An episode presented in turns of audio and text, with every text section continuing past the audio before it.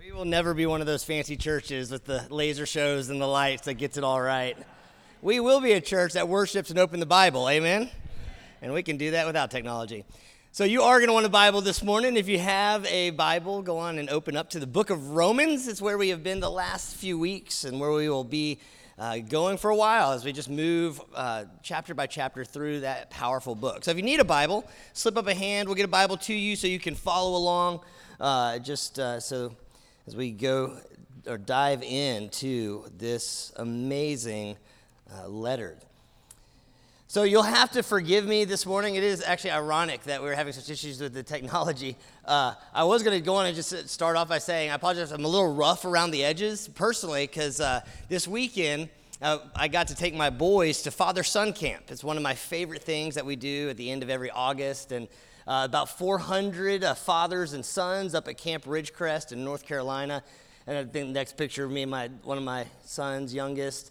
And uh, we just get to spend that weekend together. I'm the camp speaker for the weekend, which is just a huge privilege to speak to those dads and those boys. But we drive home after the Saturday night session, so we got in a little after 1 a.m. last night. So, uh, so if something doesn't make sense, forgive me, and we can get coffee later and talk about it. But uh, one of my favorite things about Father Son Camp, and, and, we've been doing this about eight years now, minus uh, the COVID year that we had to cancel, but um, is, uh, is at the end of the evening, go and put that last picture up. At the end, at the end of Saturday night, the final, the final session up on the mountain is uh, we have this blessing moment where fathers will kneel down in front of their sons and look them in the eye and speak a, a word of blessing over them. I see you. I love you. I am for you. I am with you. And, uh, and recognizing, even talking to these dads, that a lot of men have grown up without that father's blessing. A lot of women have grown up without that father's blessing. That moment in their life with, with a, a father figure looks in the eye and says, I see you. I know you. I love you. I affirm you. And, uh, and just what that does for those boys. You know, and we have little ones all the way from six years old up to teenagers. We even have grandfathers coming back with fathers and, and having that moment of speaking blessing. I love you. Not because of anything you have done, not because of anything that you can earn, not because you have uh, checked all the boxes on my checklist, but simply because you are my son. I mean, it is a powerful, freeing, beautiful moment. But I wonder how many of us have received or are walking in the reality of that blessing of God, of a, of a heavenly Father who sees you inside and out, knows you completely better than you know yourself, and looks you in the eyes, opened his arms wide to, to sacrifice everything to be able to say, I love you. I am for you. I am with you. Not because of anything you can do or earn, but simply because you are mine. And that, at the heart of it, is where, is, is where Paul goes with Romans. As he says in the God, this is the gospel that has the power of salvation.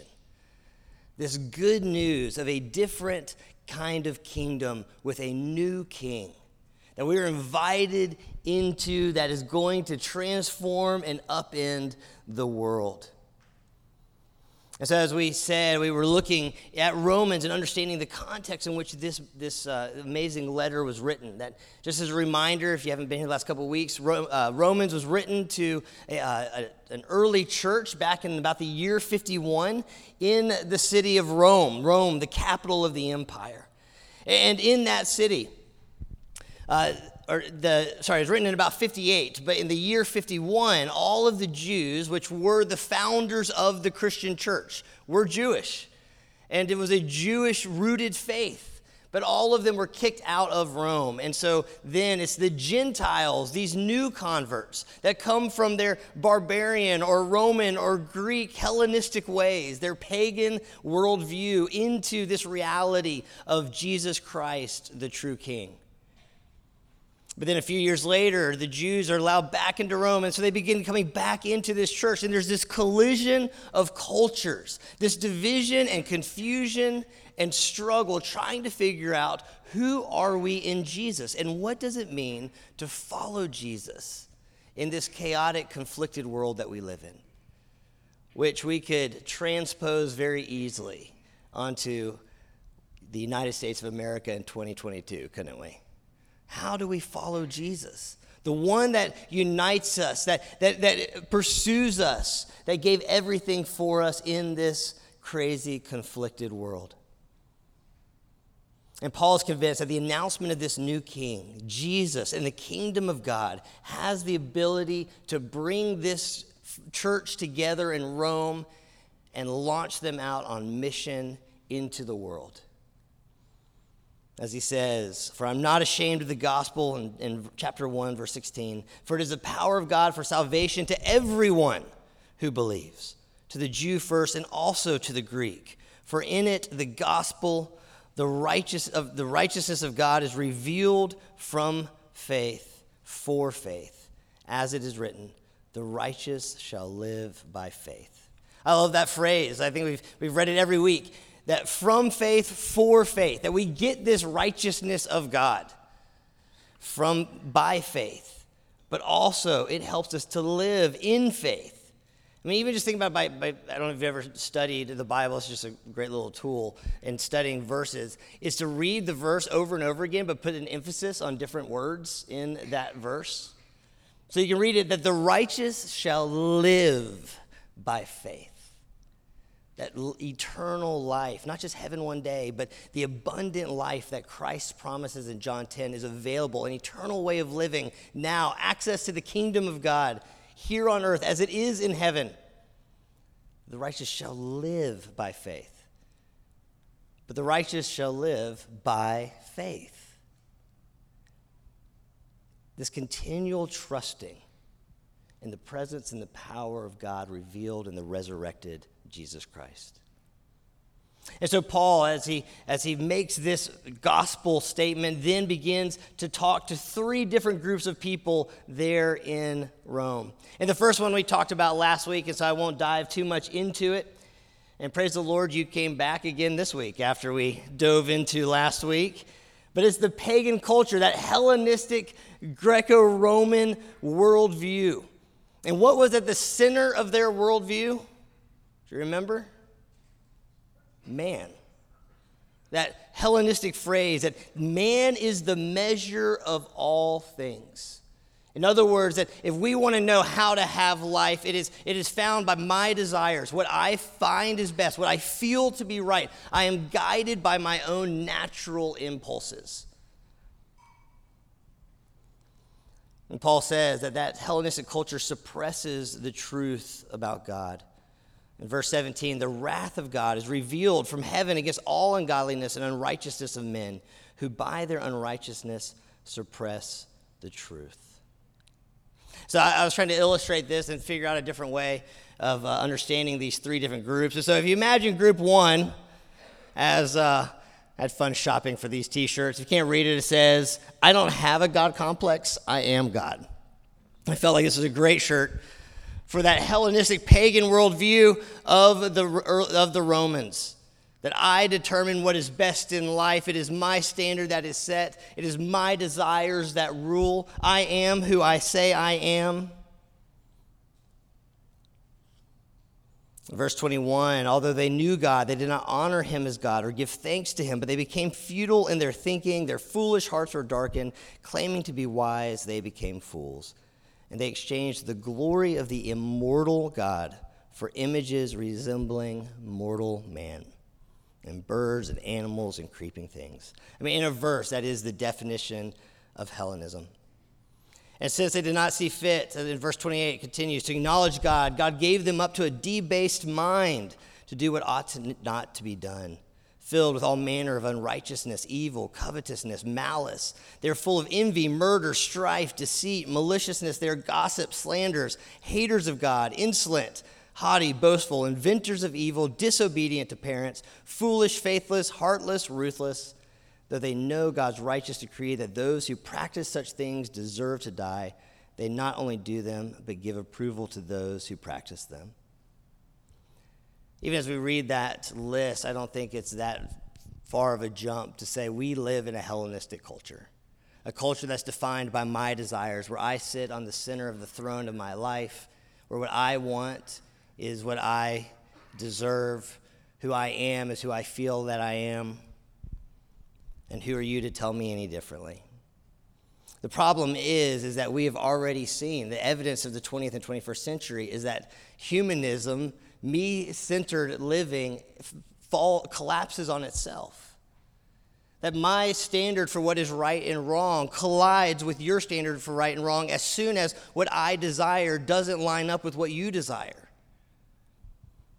And you multiply, and that's easy to see on an individual level. If if me and Benji got into a conversation that no, I really want that last slice of chocolate cake, which Benji's like a you know super eater, so he would never fight for a slice of chocolate cake. But just theoretically, let's say, but you multiply that out beyond just a silly slice of chocolate cake to billions of people over thousands of years, and what do we have?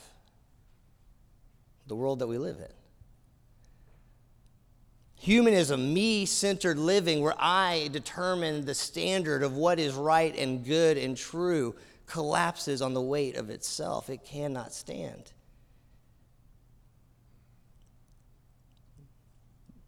And that's why Paul writes that it is a debased or a darkened and ignorant mind that lives in that place. And what is the fruit of that world? I mean, he walks through it. And we find ourselves in this group, we see that they, the breaking down of what it, to live as a healthy human, a healthy man, a healthy woman, healthy relationships, the way that God designed from the beginning in creation. And the fruit of such things, as he says, all manner of unrighteousness and evil, covetousness, which is simply greed. The literal word there means wanting or hungering for more. And Paul is writing this not simply as a window to understand another culture, but as a mirror in which we can see ourselves. Have you ever been in that place where just hungering for more, and that hunger is what is driving you, regardless of the cost to the people around you? Malice, which simply means evil, they're full of envy. Have you watched a commercial recently? wanted something that wasn't yours or felt bitter towards somebody that had something that you don't and you feel like you're actually more deserving of that thing that they have that you don't have? Been there. Murder. Feel pretty good about this one. I haven't killed anyone recently. But if we take to the teachings of Jesus and the biblical testimony, murder isn't just simply that final expression of taking somebody's life. It is the violence in my heart towards somebody else that would want to destroy somebody else. In my family, in my house, we, uh, we, the word hate is a word that we are, are very cautious with because literally the word hate means I want to destroy. I want this thing to cease to exist. And so if I was to say, I hate you, it would mean I want to destroy you. I wish that you would cease to exist. And there are some things that we hate legitimately. And we say you can use that word if you're using in the right sense, but we don't, there's a whole lot of things that we throw around that word for. It is the violence of our heart as Jesus would describe and Paul would reflect murder. We kill one another in our hearts before we ever kill them with our hands.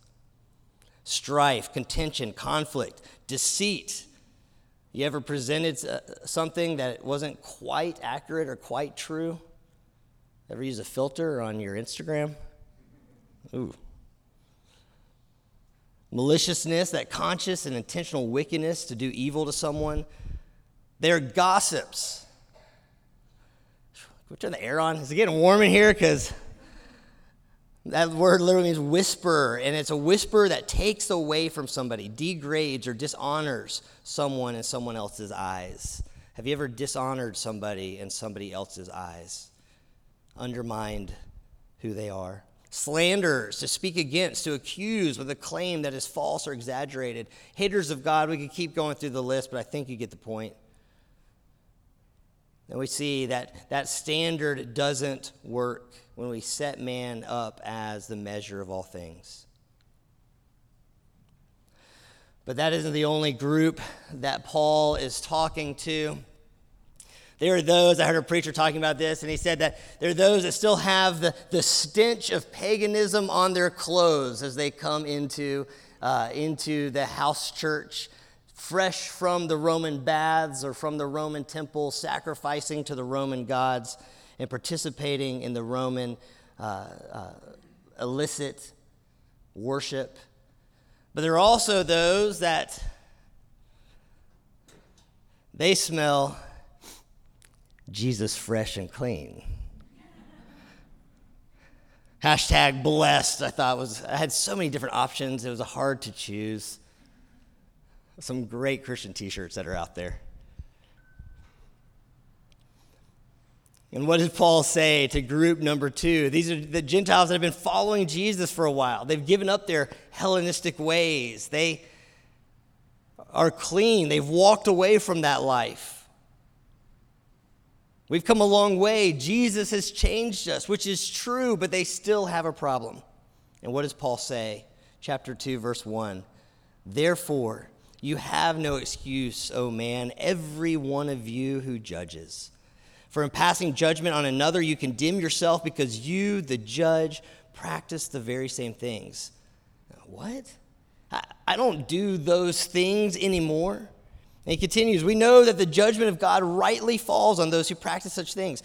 Do you suppose, O oh man, you who judge those who practice such things and yet do them yourself, that you will escape the judgment of God? Or do you presume on the riches of his kindness? and forbearance and patience, not knowing that God's kindness is meant to lead you to repentance. But because of your hard and impenitent heart, you are storing up wrath for yourself on the day of wrath when God's righteous judgment will be revealed. So, how? Like, how are they in the same boat as group number one? Well, Paul continues, let's go on to verse 12, that all who have sinned without the law will also perish without the law. For all who have sinned under the law will be judged by the law, for it is not the hearers of the law who are righteous before God, but the doers of the law who will be judged, justified. And to those church people, he was saying, it is not the hearers, but the doers. It's not just about what you don't do but are you living in accordance with the heart of God as revealed in the ways that you do live? Are you fully living into the fullness of God? In verse 14, for when the Gentiles who did not have the law, the Jewish law by nature, do what the law requires, that innate, uh, that we innately know what is good or evil, they are a law to themselves, even though they don't have the law. They show that the work of the law is written on their hearts while their conscience also bears witness. So, in other words, you don't follow Torah, you don't follow the Jewish law, but you do by nature what the law requires because your consciousness testifies to truth. Now, this isn't about circumcision or whether or not to eat pig, but it's about the truth of God's righteousness, who God is. And that the moment that we begin to recognize that there's another standard of what is good and right and true, we set ourselves against that standard. And every time we set up a standard, we will fail to meet that standard. We know this is true, right? Like, think about it just kind of in our own way or in, in your own lives. Even now, trying to live a moral and upright life, and most all of you don't fit necessarily into group one that is just living wild pagan party lives. I don't think so. But there's a standard in your head of what it measures up to be good or to be right or to be faithful. There, there's this standard that we all set of what it means to be a good person. And don't we also know, doesn't our conscience also testify that we fall short of that standard. Every standard we set will end up becoming a judgment against us because we will never measure up to any standard that we set. Whether it's the first one where whatever I want once and it collapses on the weight of itself, or it's a standard of moral righteousness that in my heart I am striving for. And, I, the, and in the church, there's a whole lot of people in group number two that are still striving on their own power to become something to measure up to some standard, whether that was imposed on them from a parent or from society or just from within themselves. In other words, have you ever had the thought that I don't measure up? I'm not enough.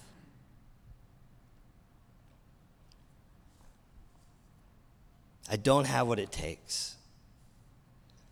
I'll prove to them I'll show them. Group number two has a standard. And against that standard, they will fall short.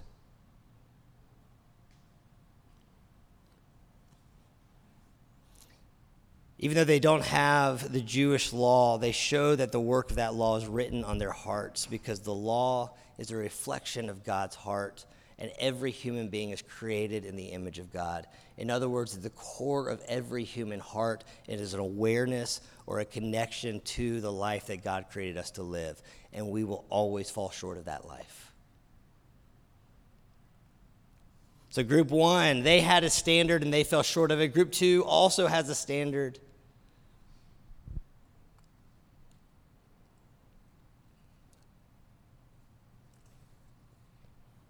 And they fall short. And the word for that falling short in the Bible is the word sin. Now, sin uh, is interesting in even like the, the Jewish mindset versus a Western mindset. In the Western mindset, sin is more about who you are. It's this sin, this thing inside of me that I need to get rid of. In the Jewish mindset, sin is more this thing that you do. Regardless, the, the, the meaning of sin is that falling short, falling short of God's standard, falling short of God's design. It's actually an archery term. So I brought a bow this morning. I didn't think about the fact that I'm holding a mic. This will work out. But I figured to illustrate this, just for the purpose of illustration, I was going to actually have Benji put this uh, apple on his head. And I think that I should be able to do this, right? We're all getting a little nervous right now. now we know the term, right? So falling short is an archery term that simply means missing the mark, falling short. And we all find ourselves in that same boat. In other words, if you're trying to get where you're going by measuring up or hitting some standard, you're always going to fall short. And it doesn't matter if that standard comes from God, if it comes from your own conscience, or if it's something that you just simply made up from your community or from your own desires or sense of life. And Paul's point is that in Romans, no matter which group, that if you set up a standard, you will fall short of your own standard. And at that precise moment that you fall short, you are condemned by your own standard. Now, hear me on this. It doesn't mean to throw out the standard. There are things that are true and good that we should be striving for. That life is meant, that there are standards by which that we are intended to live fully in the image of God. But if we are trying to become or get where we're going by measuring up to a standard, we will always fall short.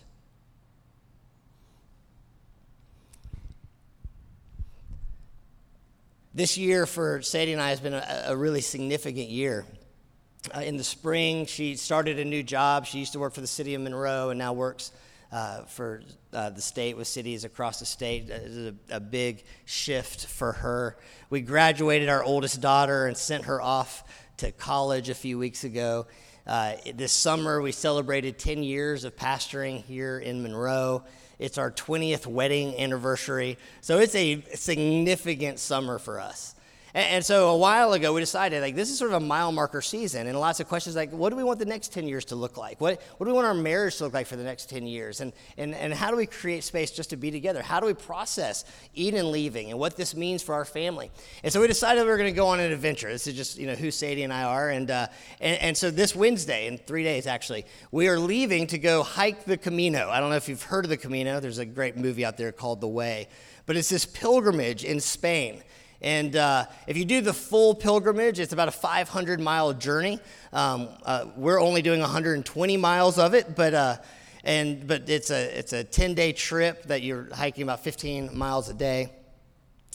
We're also doing the, uh, the I want to say cheaters version, the bougie version, I don't know uh, we actually aren't carrying all our stuff. We're hiring somebody to take our stuff from village to village so that we can just carry a, a bottle of water and our backpack, a book bag.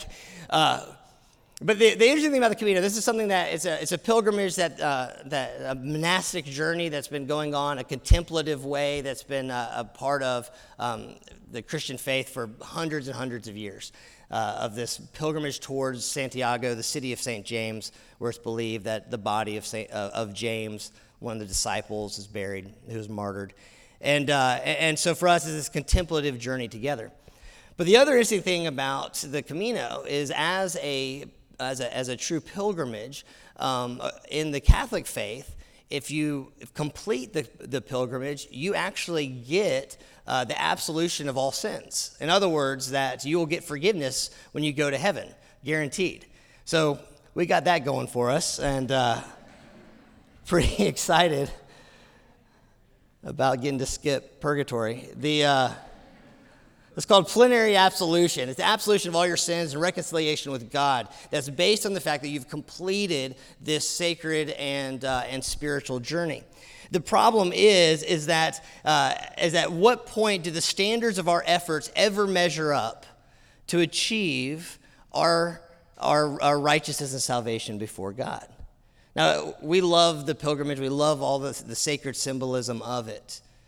But at the end of the day, the fact that we hike, whether it's 120 or 500 miles, doesn't actually get me any closer to achieving the standard by which God judges.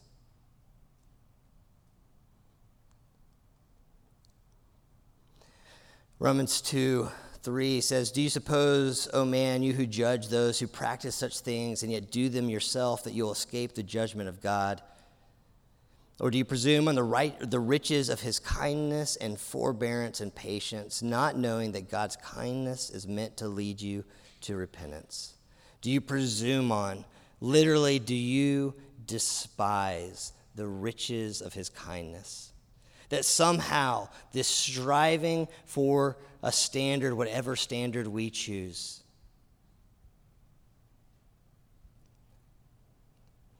is to turn our back on what God has accomplished for us on our behalf and what God has given us in his, the riches of his kindness. So I was sharing about this, uh, the camp that we did and the speaking of blessing.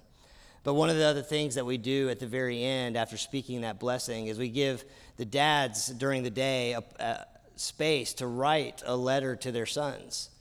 And so I've been doing this for the last eight years where I just simply write a letter to my boys and then after speaking the blessing by the fire, all the dads go off by themselves and they read their sons those letters.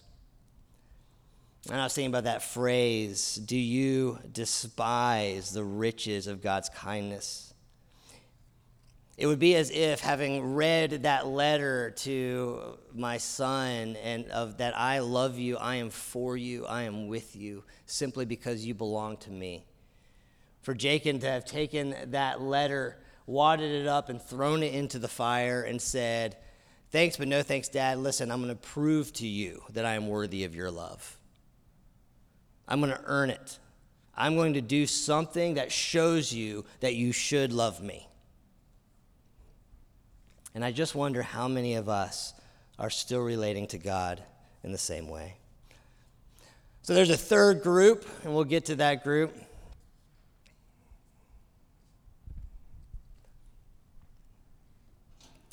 And that third group is the Jewish people. Insert Jews for Jesus. I like this one. They've been following God's law. They have God's standard. It's not simply uh, the standard of their own desires. It's not, it's not a, the righteous standard of, of morality or their own consciousness. It's a standard that they were given a law that was set thousands of years ago in the deserts of Mount Sinai. And easy for them to think that our standard, it is true, it is right. We didn't make it up. Our standard came from God Himself. But Paul continues, verse 17. But if you call yourself a Jew and rely on the law and boast in God and know His will and approve of what is excellent because you are instructed from the law, and if you're sure that you yourself are a guide to the blind, a light to those who are in darkness, an instructor of the foolish, a teacher of children, having in the law the embodiment of knowledge and truth. In other words, group number three, you think you're amazing because you have the ideal God given standard, but, verse 21, you then who teach others, do you not teach yourself? While you preach against stealing, do you steal? You say you must not commit adultery, do you commit adultery? You who abhor idols, do you not rob temples? You who boast in the law, dishonor God by breaking the law. For as it is written, the name of God is blasphemed among the Gentiles because of you. Paul says that even though your standard came from God, Jewish people, you see, you missed the mark too. Just because you know exactly what the heart of God is, you still fall short of it. That it's not simply because you're born into the right family, that you receive the blessing of being Abraham's children. The law itself has become a condemnation because you have not measured up to what God says.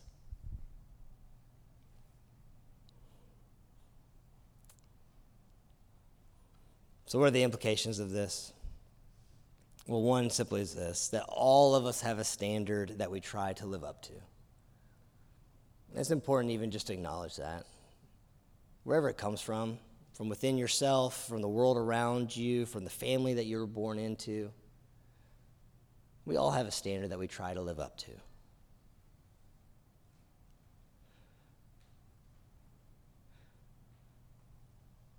Whatever that standard is that we've set up that we hold over our heads.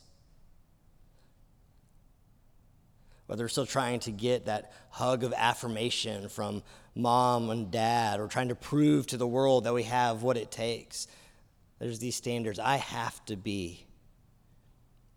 And we're all haunted by the measuring stick of our own creation or a projection of others. And number two is this that part of the sinfulness of humanity is our own innate desire to find those who are below us and to demonize them.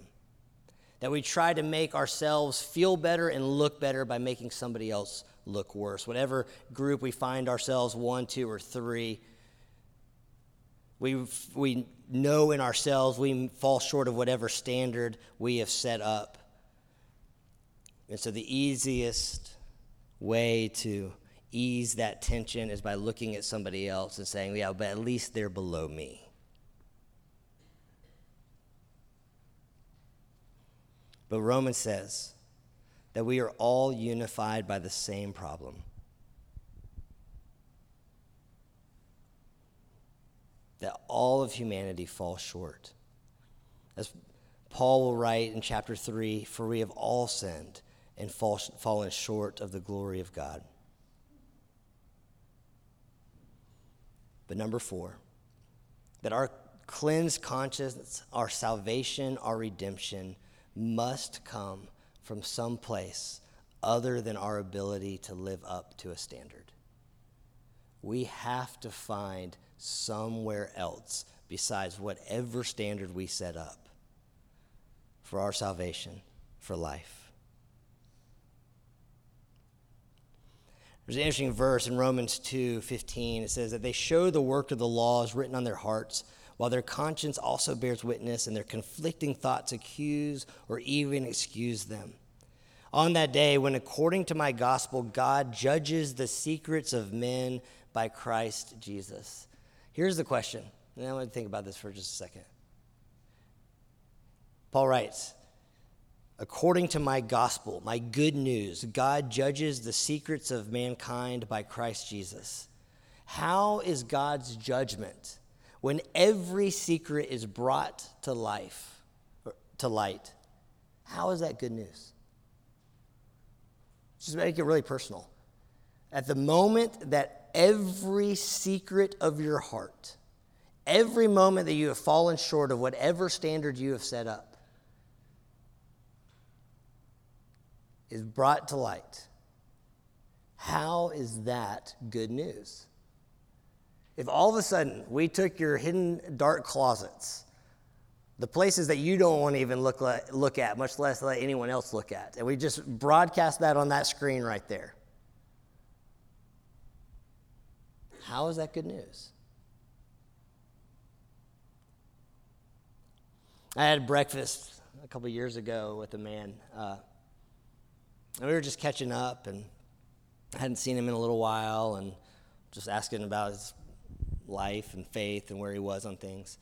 And as we're talking, and it was just one of those like, whenever I'm talking to people, and, and I know that's what we kind of try to empower and train all of us how to live. But the idea of having one year on that conversation and one year on another on another conversation, and I just had this this question come into my mind, and it was such a random question that I would never normally ask. That I was like, I should probably ask this. And so even before I even uh, thought about it too much, it just came out. And so we're talking, we're having breakfast, everything's great, we're having a good time, and uh, and all of a sudden I go, so you've been keeping your marriage bed pure? I never use that phrase. What a random phrase. So you're keeping your marriage bed pure? And, and he's mid bite. And all of a sudden he looks up at me and he goes, Why'd you ask me that? And I knew in that moment all of a sudden it was like, and I honestly, you know how like in things that like in a split second, as the question's coming out of my mouth, I'm assuming he'll be like, Oh yeah, man, of course. And we'd laugh and move on to whatever else.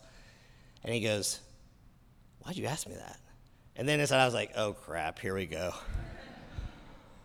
and I just said, I don't know, man. I just felt like I was supposed to ask you that question. What's going on? And uh, he ends up, you know, yeah, a couple months ago, met a girl on a business trip, and all this stuff comes out. He's like, I haven't told anyone that. No one, no one, uh, like, no one knows that this is happening.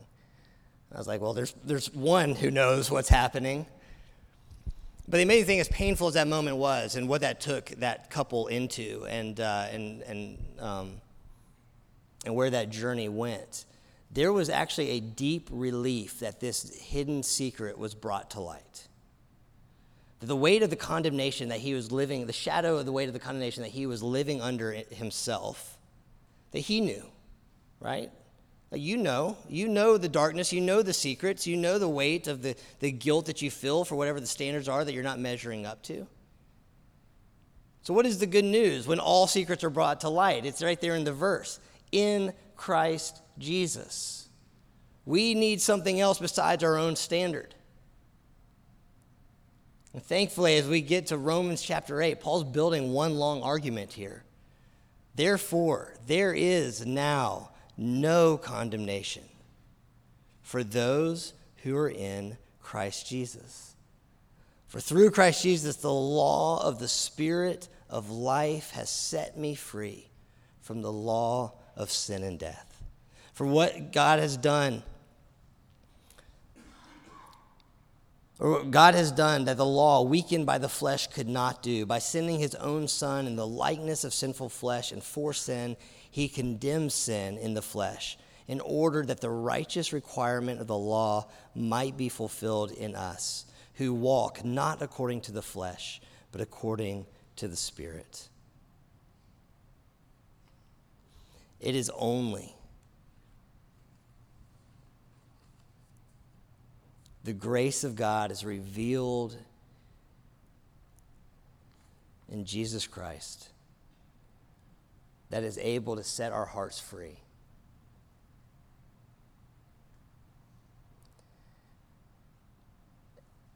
And it's only in the grace of Jesus Christ that we are able to live fully into whoever it is that God made us to be. We need God's grace and salvation. Uh, we need God's grace on this side of salvation, and we need God's grace on the other side of salvation. And the moment in our, our hearts begin to measure ourselves against a standard by which we will, we will earn God's love and favor, we are missing the mark of God's gospel, where real freedom, where real life is found. One of the beautiful things about the fact that each week we take communion together is it's that weekly reminder that we continue to fall short. We continue to need grace. And Jesus continues to meet us in our brokenness. He is the one moving us towards wholeness and freedom and healing. And I need that reminder week after week that what he did on the cross, he did 2,000 years before I was ever even born. He knew every moment of my life before one of them came to exist. And there are some weeks that I come to the table and it's been a bad week. And I have to be honest with God. I am struggling. I am lost. I messed up. Jesus, I still need you. And it is only by your grace that I can live this life. And so we take communion together. This reminder of the presence of God with us and for us in the person of Jesus Christ. That bread that Jesus at that Last Supper broke and said, This is my body given for you.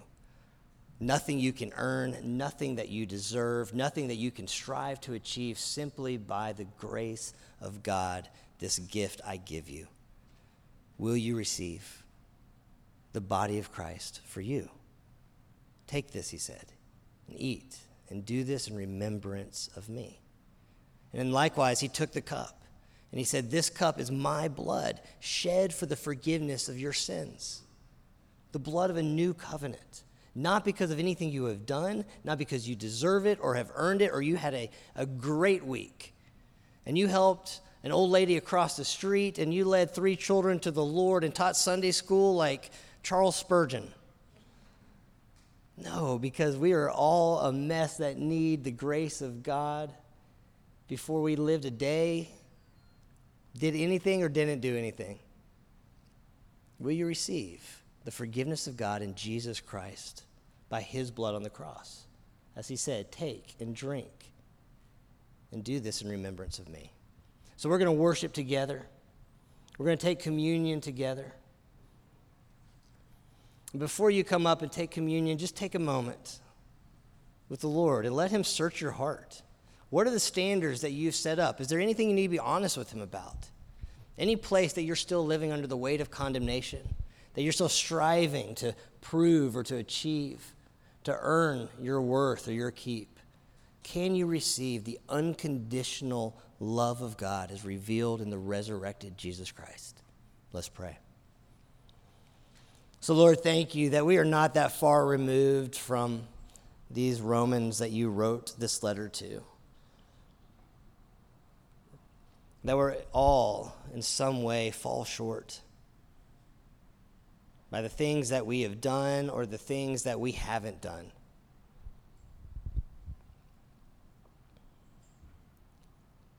That our own consciousness convicts us in the same way that your revealed law convicts us.